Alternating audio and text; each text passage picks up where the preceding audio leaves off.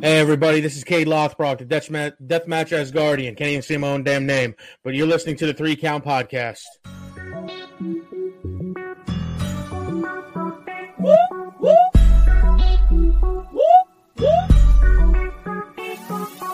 I'm in fashion. Welcome everybody to another great edition of the Three Count Podcast presents Now Went to Ring, and I'm your host Clifford Red Dog Miller, the man that leads you up this mountain called wrestling. That's right. And uh, you know, by most of these episodes, I would hope you finally say it, and you all can say it with me. You are my Sherpa. That's right. I am your Sherpa. But like every good Sherpa, you gotta have someone who's been there, done that, and can do it more efficiently than you can. That's why it's never about me. It's about who's entering the ring and who's entering the ring today. Well, you can find this man at IWA Vintage Pro Wrestling, VPW, ACE, Excite, H2O, ICW. He is the cold blooded, the death match Asgardian. He is the devil's outlaw in a fireball wielding. Kaide Lothbrok, what's up? What's going on, my man? How are you? I'm doing great, man. I'm excited Good. about this. I appreciate it, man. Appreciate you having me on. Yeah, so we actually met at IWA. We um we were in a match together. And uh yeah, I wanted to just like bring you on because I know I've known about your work from obviously like the deathmatch scene, but then obviously getting to work with you and checking out your stuff uh just like throughout, just like doing research and stuff. I was like, yo, I was actually super excited to get the opportunity to be able to be in the sa- same ring as you. I appreciate. It's always weird when people say that, man. I don't. I know. I mean, I'm just like you, dude. I I, I step in that ring like anybody else. You know. Um, I mean, I've, I've been fortunate to get to do a couple cool things and travel, and but I don't. I don't look at myself as anything other than who I am. You know, like we're the same, dude. You step in that ring. I don't care if it's your first match or you've been on TV headlining WrestleMania. Like we're all the same at the end of the day. You know. But I do Yeah, it- appreciate it. it was funny because like uh like as I was following you on Facebook, I remember like just reading people like reading your stuff and like just seeing like some of the comments you were posting and you're talking about like being afraid about being in the ring and it's like yeah certain people have a reputation and sure like that's their reputation but then that might not be who they are and you're just kind of like no. psyching yourself out of a whole Yeah. of like You- having you know, awesome you know that that whole situation you know look man there are guys that are i- it's man you know i love wrestling. I think we all love wrestling. That's why we all do it. But with the the fun and the great thing about wrestling there's also the negatives like anything any entertainment or any job um you know look you're gonna have people you click with and you vibe with you're gonna have people that you don't and you're gonna have people you just straight up you just don't like and you don't want to deal with um you know, people. I mean, I'm, I don't. I know you're very new to the business, but you're you're also an older gentleman. You have a family, so I'm sure you've dealt with it in life where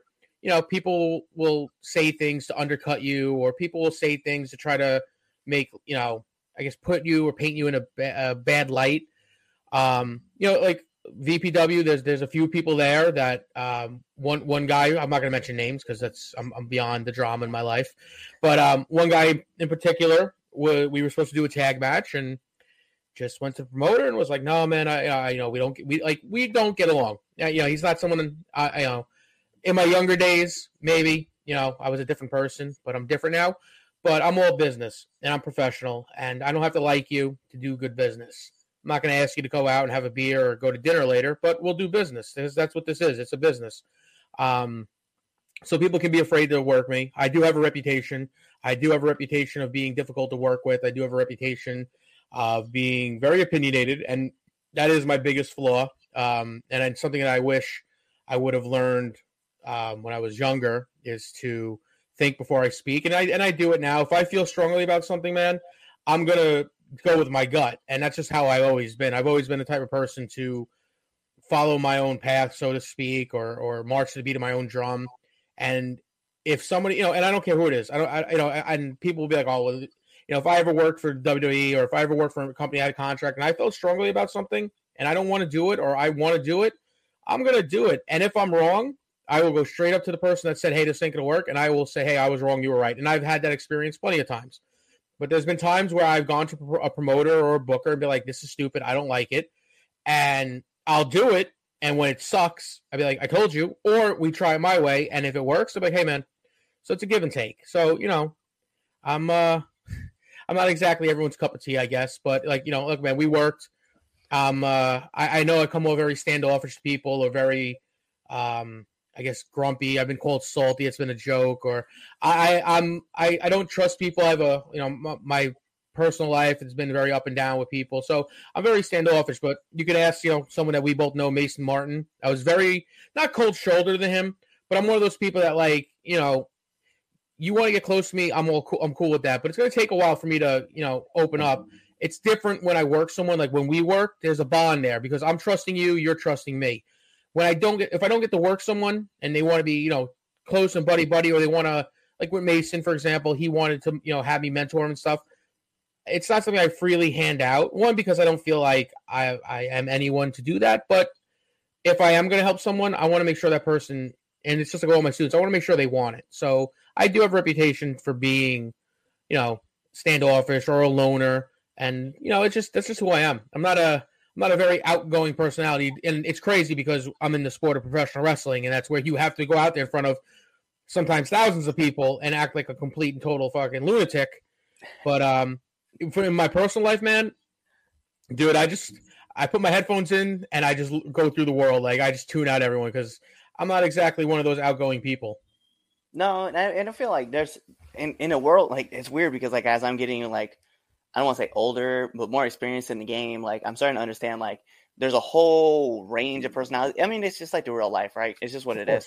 But what you're finding out is that like everybody gets in the zone differently, right? And gets themselves put in, and not everybody's gonna be like the most friendliest dude out there. Like I'll be honest, like I know that I'm very extroverted and I'm very much like jumping from like circle to circle and just like and that's cool having and conversation. I, yeah, I don't. awesome. I get people that want to be kind of like they just want to be by themselves, just kind of reserved, and that and then I understand those people, and I'm like, that I'm gonna come talk to you when they want to when they just yeah, you know, moment. like when we when we went to work, for example, you know, like I like I don't like listen, I get it, you're new, you're young in the wrestling business.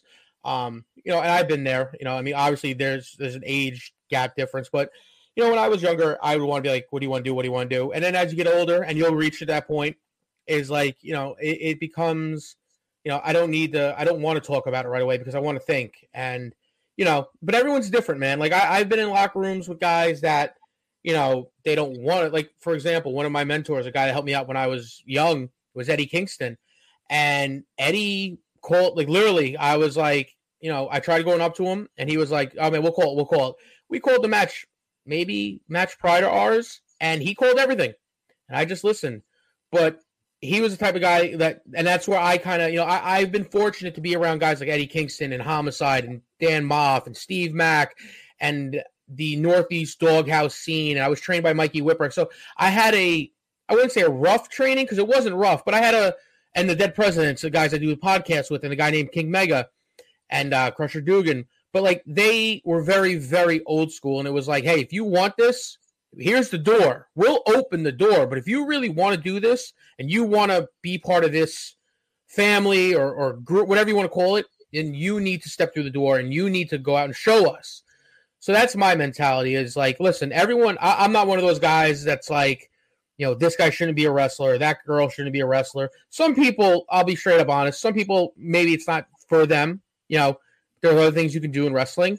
But if you want to be a wrestler and you want to be part of the brotherhood, sisterhood, whatever you want to call it, then to me, you got to go and you got to show that and you got to earn that. And and that I think is a big thing that's missing today in wrestling is the earning it. And and I think maybe it's a generation thing. Like we're both older guys. Um, I mean, I don't know how much older. I don't know how old you are. I'm 35. I just turned 35. Um, but you know, like I, I my upbringing and my the way I grew up as a kid, even I, generational wise, like I was very much I I've earned everything I've ever had. You know, I mean, dude, I I, moved, I was on my own since I was 13, basically. You know, I always worked, I always busted my ass to what, what everything I had. And I brought that same mentality into wrestling. Like I didn't want anything handed to me. I wanted to earn everything. And now I feel like a lot of kids now are, you know, it's a different generation. It's a more of a give it to me now. I don't want to earn it. Why can't I have it now generation type thing. Yeah, and I feel that way too. It's funny because I'll be honest, I turned 37 in September. Yeah. So for me, it was you know like being in the military and stuff and being brought up that way to like the system like understand that you got to earn everything and that's why when you and i were working right and full transparency for you guys out there that are watching like i just i legitimately when you were like hey what do you want to do and i was just like i just just really was just like i'm gonna follow the lead because obviously i know that like, hey, who am I to be calling anything? And then I, when you asked me for like, hey, do you have this available? I was like, well, I do this, and you're like, all right, cool, we'll do that. You have this, all right, we can do that. But really, it was just me like wanting to be learn uh, to be taught how to call a match, and then how you were putting it together. And I was like making mental notes as we were like talking about it. So I was like, you know, this is someone that you're going to learn a lot from. And I was like, I appreciate that. Let me just shut up and just pay, shut up and just keep my mouth shut with this whole thing because I was like, I understand like the background and where everything is coming from. So I was like, yeah, you know, and, and it's it's weird because you know you're you're older than me. You're 37, but in wrestling, it's a different. You know, we're at a different dichotomy. But you know, for someone like you to go through the military, like I, one of my best friends in wrestling is um, his name is Romeo, but his his wrestling name is Merc. Merc. I, am sure. I'm sure you guys cross paths. Um, he's a he's a Marine. If I call it say he's the Army, he gets all butt hurt. But um, I love him to death. One of my best friends, loyal, loyal to the day. You know, um, but like he's an older guy, but you know because he went to the military and everything. You know, he started late, and he's a guy that I I help. But you know, guy, you know, you remind me a lot of him, and that you guys and I maybe it's the military military training, maybe it's just how you are, but there's no ego there's no anything. And like when I work with someone that's newer or younger than me, I, I, I hate. I always hated when I was younger having someone go, "This is what you're going to do." It's like I, I don't do this, or I. So that's why I always ask, like, "Hey, what do you do? You know, what do you want to do? What do you want to get in?" Because it's your match too. We're we're you know, wrestling is an art. It's a it's a painting, whatever. Well, you got to paint that canvas with me. It's a dance. I can't, you know. I, I, I, you know, I may know how to do the waltz, but you may not know how to do the merengue. You know what I'm saying? Like we have to put that together. So I always like to ask, and I, and I appreciate that you were, you know, you just wanted to listen, but I, I'm from the school of thought that if you're working with me, this is your match. It's not mine. I can't have a good match unless you have a good match. If I have a bad match, you're having a bad match. It doesn't. We're not one and the other. Um, so I want you to have your input. Plus, like I said, it, you know, I don't know what you do. If I say, "Hey, man, you know how to do a shooting star," you'd be like, "No." Well, then we're, you know, well, you're doing one. you know, like it, it's silly to me. I'm going to play the best thing. The best thing you could do, and I and I said this to kids that I trained, and I say it to guys now, even guys that have been doing it, you know, for a while or maybe even longer than me. You always want to play to your strengths. You want to know everyone does something like look, I, I, have things that I do better than other people. And there are things like I can't hit a moonsault. If I can do a moonsault, it's crookeder than anything. I can't go per I don't know why. I'm not gonna do it. I, I have done 450s. I can do suicide dives. I can do a lot of stuff that a lot of the flyer fancy guys do. But me, especially when I was and I was doing this when I was like 385. Now I'm 245. Maybe it makes a little bit more sense, but that's not me. That's I don't excel at that. I'm a a brawler. I'm a whatever. You find your strengths and what you do good, and you accentuate it. It's I I I, I don't know if you're a big music guy. I equate it to you know like my favorite band is Black Label Society. Yeah, I want to hear the new stuff, but I want to hear the hits. You know what I'm saying? Like I want like I didn't pay to go see Guns N' Roses for them to sing their new song. I paid to see Guns N' Roses sing "Sweet Child of Mine" and "Welcome to the Jungle." Like so, you got to know that your your greatest hits basically and accentuate it, and then you build around it. You have, you know, I, I see kids now, and I say kids. It's crazy to me that I, I can say kids, but I see a lot of young guys now, and they call like I mean, they, are calling WrestleMania, they're calling A to Z, they're calling all this wild stuff, and it's dude, it's awesome. Like I watch some of these matches, and I'm like, God damn, that shit's impressive. It's awesome. But then I'm like, well, what do you do next time? Where do you go from there? Where what else can you show the crowd? Like you just gave them everything. Or what is the next match going to do? What are the guys after you? Like what when you and I worked, we really didn't do anything crazy. And from what I'm not trying to brag, I'm not trying to blow smoke up my ass or your ass.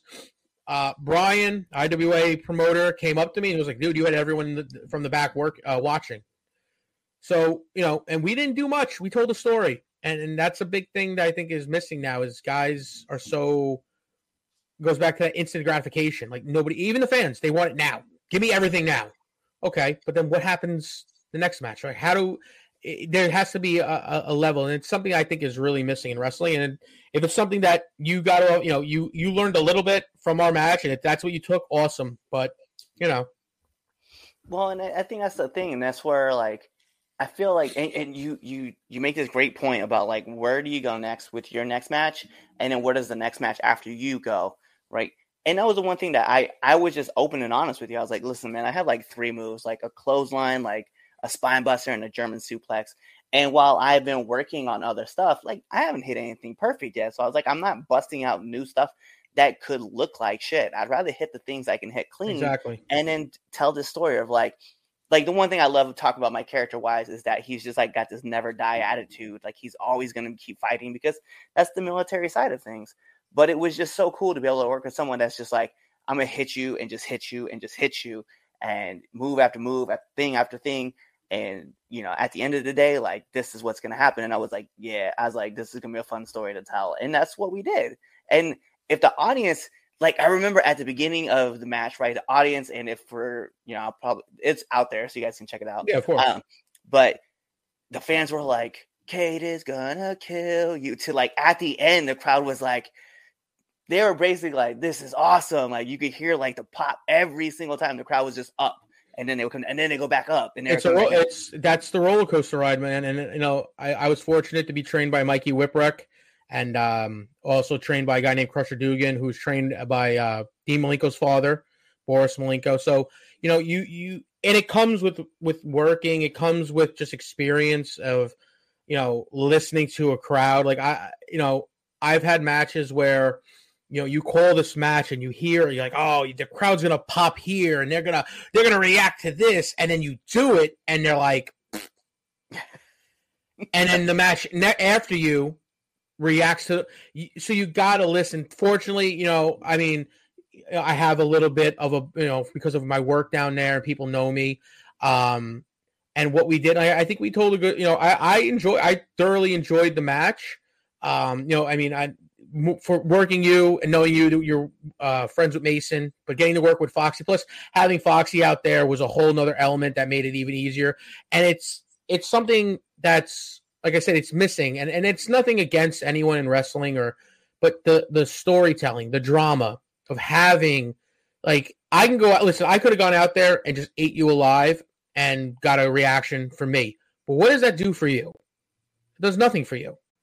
Why am I just gonna now? If you know, if the promoter came to me, hey, it's a squash. Okay, whatever. That's what you want. Okay, but we were having a match. We were having a competitive match. You did a promo. I did a promo. Like we're to go out there and we're to work, and I'm to make you look good because, like I said, and it, it, goes back to even with promos, which we can get into.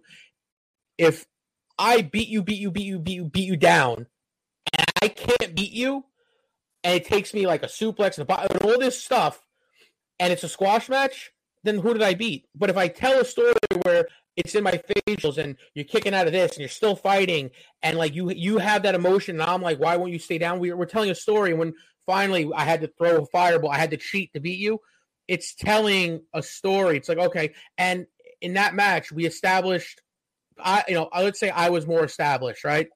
I know you've been there, but it elevated you. It took a fireball to put down Red, you know, Red Dog. Um, it took, you know, all this. And like you said, in the beginning, they were chanting Kaide is going to kill you.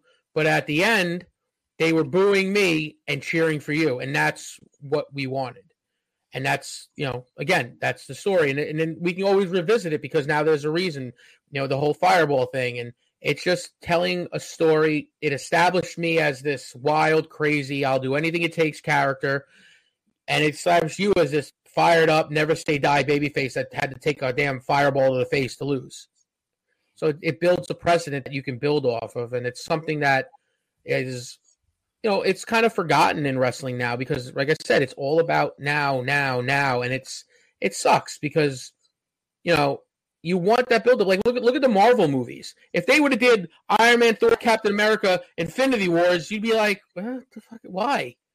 Yeah. It took ten years, something like that, or set whatever it was, to get to Infinity Wars. To finally, everyone was like, "I want to see Thanos. I want to see Thanos. I want to see Thanos."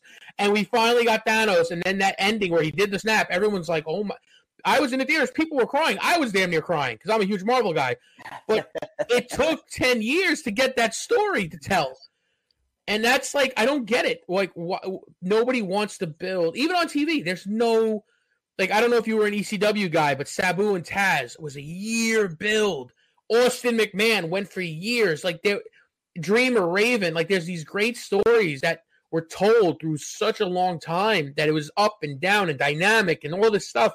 And now it's like, okay, Seth Rollins versus Cody Rhodes, and then th- it's just like instant. We need to do it now. We need to do it now. It's I, I don't know. It's that's my big gripe with wrestling. So, you know, working for IWA, I really hope that we get to revisit it. Um, I hope we get to tell more stories, and you know that that's what I want to do, man. I'm, I'm all about having fun now and, and trying to tell stories and just make people like wrestling and not having to go out there and do a hundred thousand things like I used to. You know? yeah, no, I definitely agree because I was like, even for, and I think just for me, what makes it different though is that like I'm older, so I'm like, I'm not really trying to do like I see people, and I remember those. And this is one thing, so I got to finish one thought before I start the next one. Yeah. I see people hit like thousands of moves, right? And it was something you brought up to me too. It's like if I punch you ten times in the face repeatedly, right?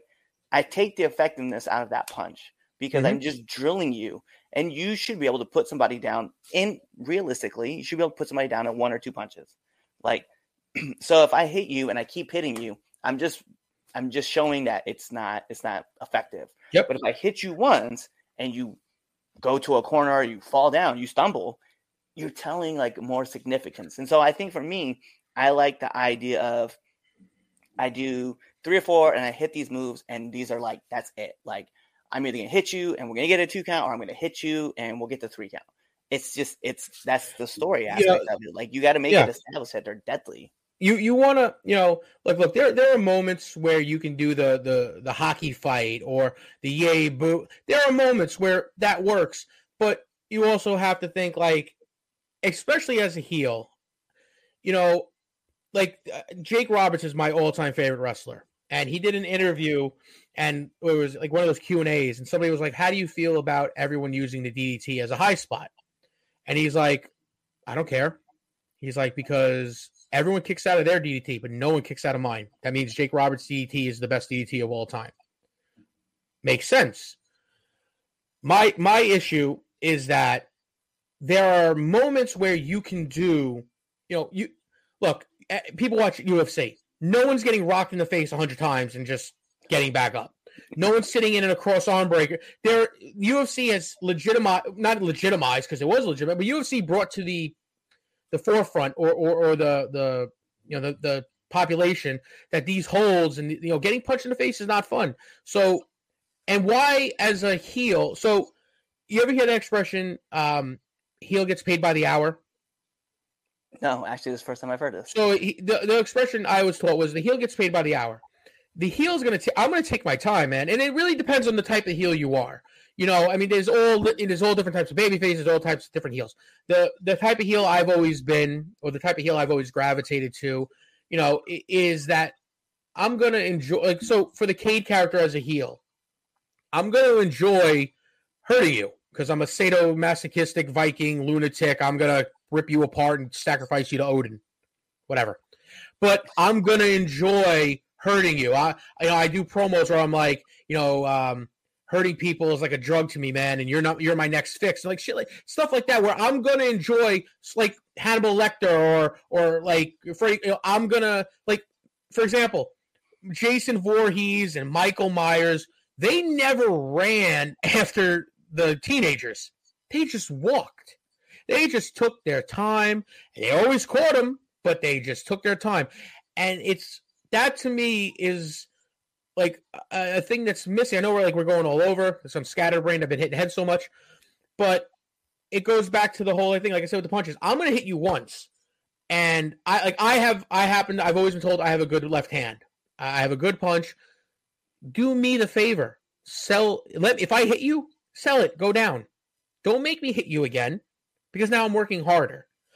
and it's not that I'm lazy. It's bro, if I'm gonna tag you, sell it. Make those people go, damn.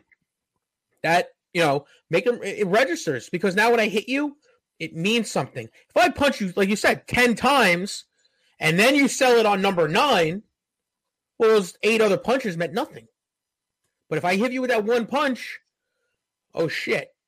And that's what's missing. And that's where I'm glad that you picked that up is that guys, you know, and it's like again, look, man, I'm sure we all see those, you know, there's Japanese strong style, and that people seem to people think that Kenta and Kobashi and Misawa, that's all they did. They all they did was just forearms and chops and pa pop, pa pop, pa, drop each other on their heads. They did that for the big shows, their big WrestleManias, their SummerSlams. That's what they did it. They weren't doing that night in, night out every single night. They couldn't. They it would literally kill them. But that was what was popularized because that's what got the tapes around. Right. So now a lot of people emulate that, and the Young Bucks, phenomenal wrestlers, bro. Six, seven, sometimes a dozen super kicks. Shawn Michaels took one. So you could throw 100 super kicks, but they don't mean anything. You know what I'm saying? It loses its steam. So, yeah, it's cool. Super kick party. Awesome. But you're not beating anybody with it. So, why would you continue to do something that doesn't. Like, if I wrestled you and I clothesline you 50 times and on number 50, I beat you, why would I ever throw a clothesline again? against you. It took 50 clotheslines to beat you. It, it, it's it's the psychology. Um, one of the best stories. Again, it was it was a Jake the Snake seminar. I don't, I don't know how risque we can get on this podcast, so I'll, I'll keep it clean. We can go all the fucking Okay, way. there we go. so, uh, I, I I did a it was like a, a, a seminar with Jake Roberts, and in the seminar, he said, you know, the biggest thing in wrestling is credibility. The moment you lose your credibility with the fans, you're done. So he told a story. He said, Hey, if I took you out and I got you drunk and you cheated on your wife and you went home, you felt bad about it, and you told your wife, Baby, I cheated on you. I'm sorry. I'll never do it again. Do you think the next time you go out, she's going to believe that you aren't going to cheat on her? Exactly. Because your credibility is shot. So if it takes you eight clotheslines to put a guy down, credibility shot. And and and that's what's missing. And it's something that took me, you know, I, again, I, I I wrestled for Beyond Wrestling, and Beyond Wrestling is was when it was at its peak was in Fete, and man, that place was on fire. And I tell people every interview I do, they ask me about Beyond, it was a great place, a phenomenal place. It still is a great place, but the level of wrestling, like the it was like guys would stand at the curtain and watch the opening match and go, "What the fuck am I gonna do?" And then by the time, if you were in the middle of the card, be short of having to like jump and do a 680 or go through take uh, crazy moves because people went out there and, they, and people busted their ass, but it was a super show. It was just stacked and it was hard, man. Because if you weren't on first or or if you were on the main event, you you were just I I, I main evented one beyond show and I just wanted to fucking jump off the balcony because they saw everything. And that's what's honestly and I, I keep circling back that's what's missing in wrestling is stories and taking your time and making something believable and making people believe that like my goal and and, and I, I really hope this is something that you could anyone listening to this can take back. I don't care and this may sound conceited i don't care what anyone else does on the show. I don't care. I don't care how great their match is. I don't care how if the fans are chanting this is wrestling. Holy shit. One more i don't care. What i care about is if one person leaves that show, turns to his father, mother, sister, brother, I don't care, friend, and goes, Yo, the show was great. But that fucking guy, Kaide, I wouldn't fuck with him because he's fucking, that shit looked real. That's what I want. I want them to believe that wrestling, yeah, look, wrestling's fake. Everyone knows it. It's exposed. It's entertainment, whatever. But I want them to go, ho- go home going, I know wrestling's fake. That dude, Kaide, I don't know, man. I think he was really jacking Red Dog around and beating the fuck of him. That didn't look fake. That's what I want because that right there puts one person, tells one person, and they tell people. Then they go, "Yo, this guy Kaide, man." When I come out, they go, "Yo, this yeah, this other stuff is fake, man." But this guy, no, man, he's really trying to kill this guy. That's what I want, and that's what is to me is the true art of wrestling. And what's missing is believability and credibility. Like I want people to really believe I wanted to burn you and blind you because in that moment I wanted to because that's Kaide, and and and that's what's missing. I think a lot of people put on a character rather than become a character. You know, and the moment I get to the building and I walk in those doors, I'm Kaide. Till the moment I leave and get in my car, I'm Kaide, and that's to the fans. I mean, in the back of the locker room, it's different, But if I'm in front of the fans, if I'm in front of a camera, I'm Kaide. I'm there. I, that's who I am, and that's what I think is missing. Is guys tend to buddy buddy to fans because they want the, the popular tweets, they want to get you know whatever the case may be, and so wrestling is somewhat of a popularity contest. You got to be liked. You got to you know it, it is what it is. But you know what, man? To me, if I'm a heel, like if IWA, if I can have people throw shit at me, or if I can have people try to key my car, which I don't want them to do, but if I can get that level of like real hatred, then I did my job. And that's what's missing in wrestling, I think, is credibility, believability, and the art of taking your time and telling a story and letting it marinate and get over. I, you know, I, I just generally imagine being at IWA and just watching someone come out and you just beating the shit because they keyed your car. Dude, listen, I, I, I went I went overseas to um I went to Trinidad and Tobago for a tour. My first ever tour, first time I was ever outside of the United States, besides Canada, but I don't count that. Um, you know, Canada's just, you know, Canada's America's boring upstairs neighbor. They ain't really not no difference, you know. uh, but this is my first time, like, you know, legit international flight, the whole nine, and it was the first time. Like, I, you know, I've heard stories about guys saying, "Oh, you're Mexico, they would throw this at us," and all, like, you know, and you're thinking it's tw- it's 2012, I want to say 2011. I went and and I was, you know, I, at that time I'm only like six, seven years in wrestling, so I'm still green, green as shit. And I went down there, dude, and I got to beat up this guy named Bronco, who was the big baby face, and I beat him up with a guy from North Carolina, and no joke, we had to be escorted back to the locker room by the police because fans were legitimately throwing batteries, full cans of soda at us like it was insane, dude. Like I'd never experienced that level of like heat where I was like, wow, this is like what I read about in Stan Hansen's book and this guy's interview. And I was like, this is nuts. We got into the back and the promoter and the like, you know, we had like a guy that drove everyone around. They were like, you and Ash are staying here until everyone clears. We were the last people to leave because they were they, they were waiting outside for us. And I wish I could get that type of reaction in the States here because that's what you want, man. That makes, dude. And when I wrestled this guy, Bronco, he's an older guy. We didn't do a damn thing. It was punch, kick, and all I tried to do was rip his mask off. And how dare I? Right. And it was a two week tour. I showed up on the first day. We jumped him, beat him up, cut a promo, tried taking his mask off. Then throughout the tour, it was tag matches, this and that, until we finally worked in a cage, a big blow off, and I lost, and I, I was banned from Trinidad. But it was a two week program, and the entire time, my man, I shit you not, I I generally worried that I was going to get stabbed at some point. To the point where we showed up to one of the shows, and there was these young kids, had to been like 11, 12, maybe 13. They had a box of rocks at the front. Well, not at the front of the arena because this was like a like an amphitheater, but yeah. like a couple feet and like you, you go into the parking lot and then like a couple feet. You know how people would sell like the bootleg shirts and shit. Right. So imagine they had these kids in the parking lot and they were had a box of rocks and it said one TT, which is one dollar one dollar Trinidad. They were selling rocks for a dollar. I turned to the guy Ash. I was like, "The fuck is that about?" He's like, "Oh, that's for you." I'm like, "What?" He goes, "They're selling rocks to throw at the heels." So get the fuck out of here. But that's wrestling. You know, as wild as that, you t- if you tell that to someone here in the states, what, you, you kidding me, dude? The moment somebody threw a nickel, they'd be escorted out of the building. Right? Yeah. it, it's. I don't know if it's.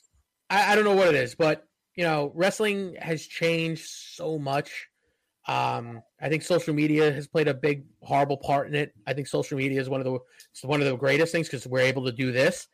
But at the same time, man, you know, you say the wrong thing at the wrong time or whatever, and it's game over for you. Yeah, no, it's 100 percent accurate, and I've seen it like just destroy people's career. And I've only and I've been in just just over two years, like training wise, and been working shows for just under like you know 16, 18 months. So and I've watched it just destroy people's careers. it's, it's it's sad. It's crazy. Just, and, and it, it all comes off of just like one tweet, right? Or even uh, Anything. Yeah, yeah, something you did years ago.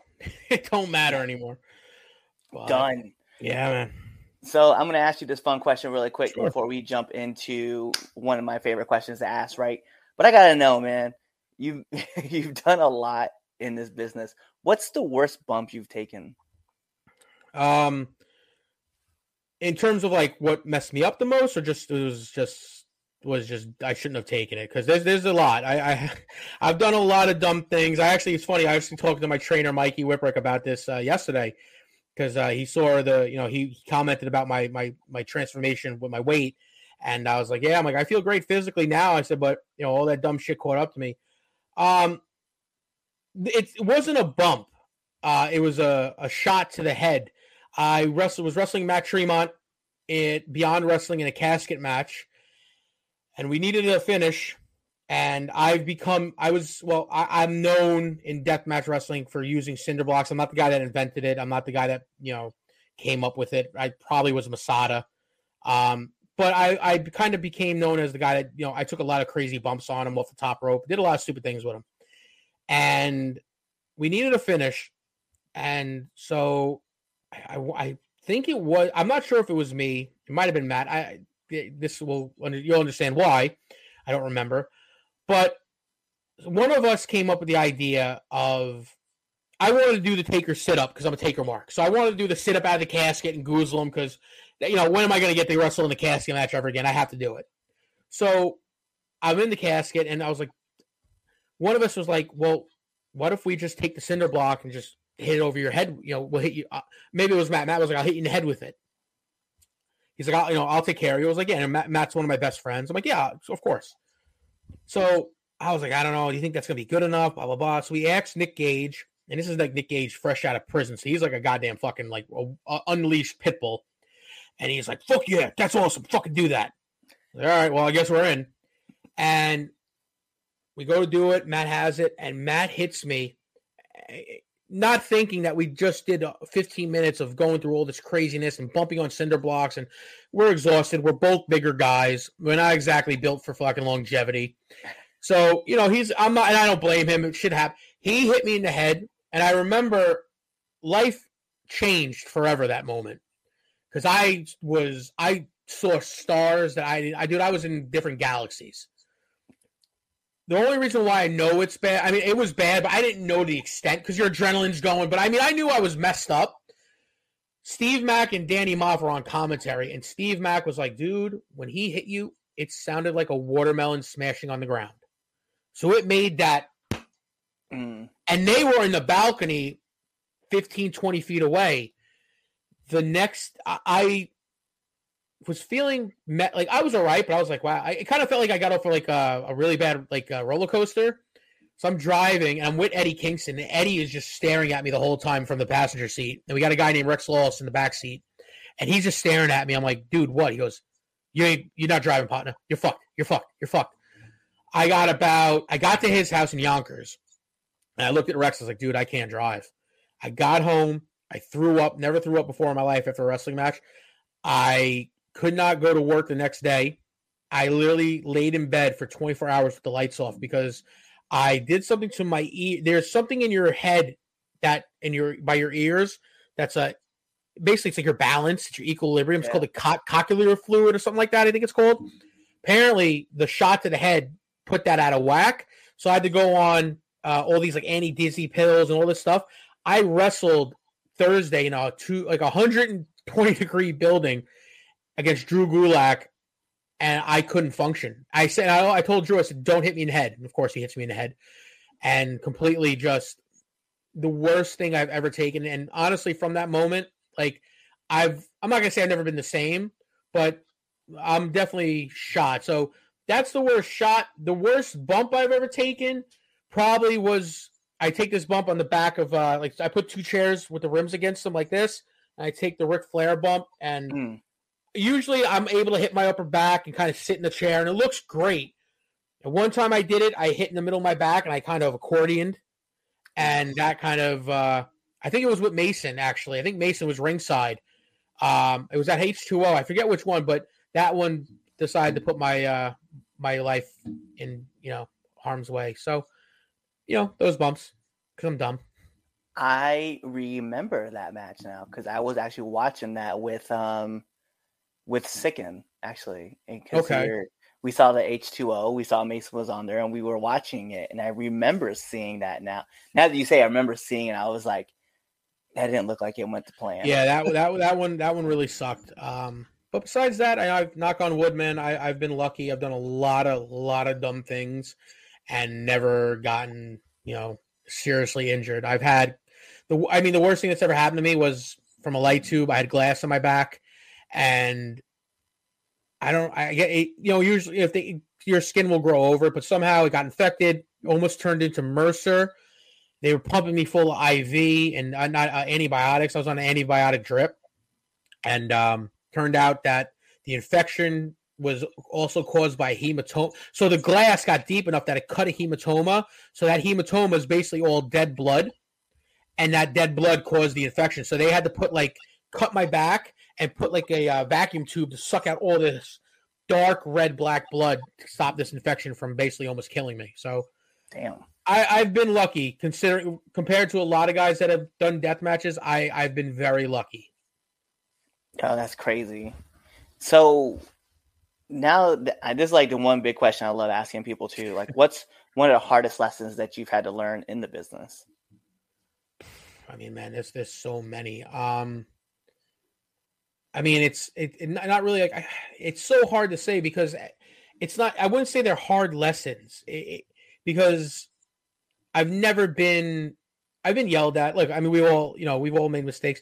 I think the biggest lesson, um, and it's something that you know to this day I, I still have to remind myself is keep your mouth shut and keep your eyes and ears open, um, because just because you know again it goes back to what i said I, I don't have a filter i speak my mind and there are definitely moments where i wish i would have maybe eh, maybe not have opened my mouth um, but at the same time I, i'm a big believer in if you you believe in something stand up for yourself or you know do it. So no i, I made mistakes. I, i've definitely spoken out of turn. Um, i've definitely tweeted things uh, at wrong times Uh, you know, listen, man, you hopped up on pre-workout at the gym and you, you just, you know, you just put up 300 on the bench, you're fired up. And sometimes, sometimes a tweet that you're in your head, you're like, this is going to be great. And it comes out like you're a dick or you're, and it's, it's never my intention. So, you know, I think the, the, my, the biggest lessons and the hardest lessons are the ones that you, you always are learning. I don't think I've learned my hardest lesson because I'm always learning. Um, I think it's just, you know, if anything, I, I would say to the shadow of doubt to everyone that's a wrestler or anyone in life, whatever you're doing, keep your mouth shut and keep your eyes and ears open and just absorb as much as you can and learn. And then, you know, when you feel that you should speak up, speak up and speak your mind. And if you think you're right and you think you're in, you know, if you believe in what you're doing, go for it. And if you're wrong, don't be af- don't be ashamed and don't be afraid to say I was wrong. And that's a big thing. And that that goes. I try to keep teaching my stepson that. I'd be more. I'm more proud of him if he tries something, or if he if he. I just want him to be like, you know what? I did it this way. I was wrong. You were right, and like admit your failure. Don't be ashamed. Everyone fails. You're gonna what is the Wayne Gretzky? You're gonna miss all the shots. You're gonna miss ninety percent of the shots you you take, but you're gonna miss 100 percent of the shots you never take. Right. So that's that's it, man. Always just if you believe in it and you, you're you're adamant and you you truly think what you're doing is in the right, go for it. And if you're wrong, admit you're wrong and move on and learn from it. That's all you can do. That's that's called old age advice. I like it though because that is definitely something that you have to keep reminding yourself like all the time. Yeah, I have a group. I have a group of friends. If I'm going to te- if I'm going to message, like if I'm going to tweet out something, I run it by the guys first, just to see how they're going to take it. If I just I don't put contacts in or nothing. Like uh, the other day, uh, I was at the gym and it's full transparency for you guys because you know we all work our asses off. And by the way, congratulations because you 345 down or 3 385. 385 down to yeah. 245 Two, two, yeah, about 140 pounds, 150 pounds, give or take. Depends on what day. Some days it's 150, some days it's 140. Really, really depends on the day. Um, but yeah, I appreciate that, man. That's you know, that's that's my weight has always been my um, I guess the, my biggest thing holding me back. Um, because everyone said you get I'm a hell of a talent. And I've you know, so now I'm just I just do it for me. I'm not trying to get anywhere. I just want to be healthy and happy. Yeah, and so like yesterday, full transparency for those. Uh, I was working out and I was busting my ass, and like I I burned a thousand calories in an hour and a half. And so I'm getting ready to, to get ready to send this. I was like, let me run this by the guys first. And then like I put out there, I was like, uh, I sent, I was like, hey, I'm about to tweet this message, and I sent them the picture of like what I was working with, and I put in there right after. I was like, uh, ain't nobody working harder than me in the gym. And they're like, well, if you add the picture and say that, you're a dick. And I was like, you know what? I'm glad I have you guys around. That, that's that's what my old lady does, man. Nine nine times out of ten, I'll, I'll I you know I don't send it to her. I'll post it. and She'll be like, "What the hell is this? Take that down." And I'll, no, be like, "Okay." About, you know, I, I sit I sit here and I say, um, you know, I, I I do what I want, and you know, I, I and and it's true for the most part. But if my old lady says something to me, I'm the first one to be like, "Okay, you're right, you're right." You know, I'm I'm that guy. You know, I'm I'm I'm with her. My bark is far worse than my bite because you know she'll just look at me be like, "Don't don't don't." She'll be the first one to be like, "Don't don't fucking start that cage shit on me. It ain't gonna work." So it's kind of funny, but it's good that you got that, man. I you know, um, you know, a lot of my friends would be like, "Yeah, man, post it," and I look like an idiot. So you know, that's good that you got guys you can trust. Facts. Hey, uh, all right. Well, those are like all my heavy hitting questions I have. But we do got to talk about the second best segment that you can find on this podcast. If you're wondering what the first is, it's the Red Dogs Power Rankings that you can find every Sunday on our debate show. But this is the three count podcast, 10 count questions, and just how it works. I'm going to fire off 10 questions at you rapid fast. And uh, whatever's your answer, that's your answer. Sounds good. Bet. So we're gonna put on the imaginary timer for added pressure. Bing! And here we go. SmackDown or Raw? Raw. Favorite movie? Oh goddamn. Uh, right now, Thor Ragnarok. Okay. Sonic or Mario? Mario. Favorite color? Uh, red. Ghostface or Leatherface? Leatherface. Favorite submission? Uh, ankle lock. Marvel or DC? Marvel. What do you? Favorite podcast? uh, the Knights of the Gimmick Table, my podcast. No, uh, I'm a big fan of uh, Joe Rogan, of course. You know, you gotta go with Rogan. Yeah, he can be second. You can put yourself over. That's Yeah, how I would. Okay, but you know, R- R- Rogan, Rogan, Rogan. You gotta go with Rogan. All right. Nominate one person that you want to see on this podcast. Merc. Merc actually so full when you when you said Men- Merc Merc is one of my favorite dudes to talk to. Oh, okay, so you had him on. Uh, yeah, had him on. okay, let's see someone. Uh, who could I throw? Who could we pick up? You know what? I know you got Foxy getting on there, but there's a guy out in um, Long Island. His name is uh, Rad Brad, Bad Brad Benson, or yeah, Bad Brad Benson. He's a kid I trained. He'd be a good one to get on. Bet there we go. So we're gonna get him on. And then last but not least, my favorite question to ask every single person who comes on the show: favorite curse word. Fuck, I say That's- way yeah. too much. Right. a good f bomb is what you need in this life. exactly. It sometimes. just it just sometimes sometimes fuck just that's it, man. That's all you need. It just kind of takes care of everything. It does. So those are all my questions. So the last thing I have is to let our listeners and our viewers know where they can find you. Yeah, man. Kaide Lothbrok on Facebook and Instagram. I don't have Twitter. I used to. I hate it. I can't take it. I'm contemplating coming back since Elon Musk brought it because it pisses everybody off and makes me fucking happy just to see how many people are losing their minds. But um, yeah, just Instagram. It's a lot of gym photos because I post gym photos for myself, not for anyone else, to remind myself of where I was. It's kind of my way of motivating myself. Um, if- like, and then any show I'm at, man. Um, IWA, Ace, Excite, Atomic, VPW, H2O. You know, uh, you'll be seeing me working predominantly 90% of the time with Foxy. So that's what we're doing. And um, definitely check out my YouTube page, uh, which is under Kaide Lothbrok. So all my wrestling matches, promos, also all my reptile videos. You can see all the tanks behind me. Um, I run a reptile rescue uh, outside of wrestling, and um, and yeah, check out my own podcast on the MWA Podcast Network with the Dead Presidents, Knights of the Gimmick Table. We have you know guys from that were on TV, independent stars, future stars. We interview them, we talk to them, basically what we did here, and we got a whole network, and it's you know we'd appreciate it. It's uh, based out of Australia, the network, and we're rocking and rolling and doing our thing. So you know that's why I got this fancy microphone and headset because I'm professional. but yeah, that's it, man. You know, and I will. I guess the next time I'll see you is what June 18th, right? Yeah, well, it'll be good. I think we're in that rumble together, so I'll be coming for you. Oh yeah, we. I, I'm definitely trying. To, I'm trying to get this at least redemption back, partial redemption. One day I'm gonna get the full redemption. But, there you go. you know, like every part. Listen, he gave you all the handles. He gave you everything. But like every great part of a wrestling match, we gotta take this home because this is the Three Count Podcast presents Now Entering Ring, and I'm your host Clifford Red Dogler, the man that leads you up this mountain called wrestling. But like every good Sherpa, which by now you would imagine you'd be calling me, it's never about me, but it's about who's entering the ring. And you see him right next to me. It's Kaide Lothbrok. And you guys know what to do. Tune in to the next episode and be there, or you just wait for this episode to end. You wait for the outro, and then you mm-hmm. choose another episode to listen to. Peace. Later, guys. What's going on, Three Count Nation? I'm Clifford Red Dot Miller with the catchphrase.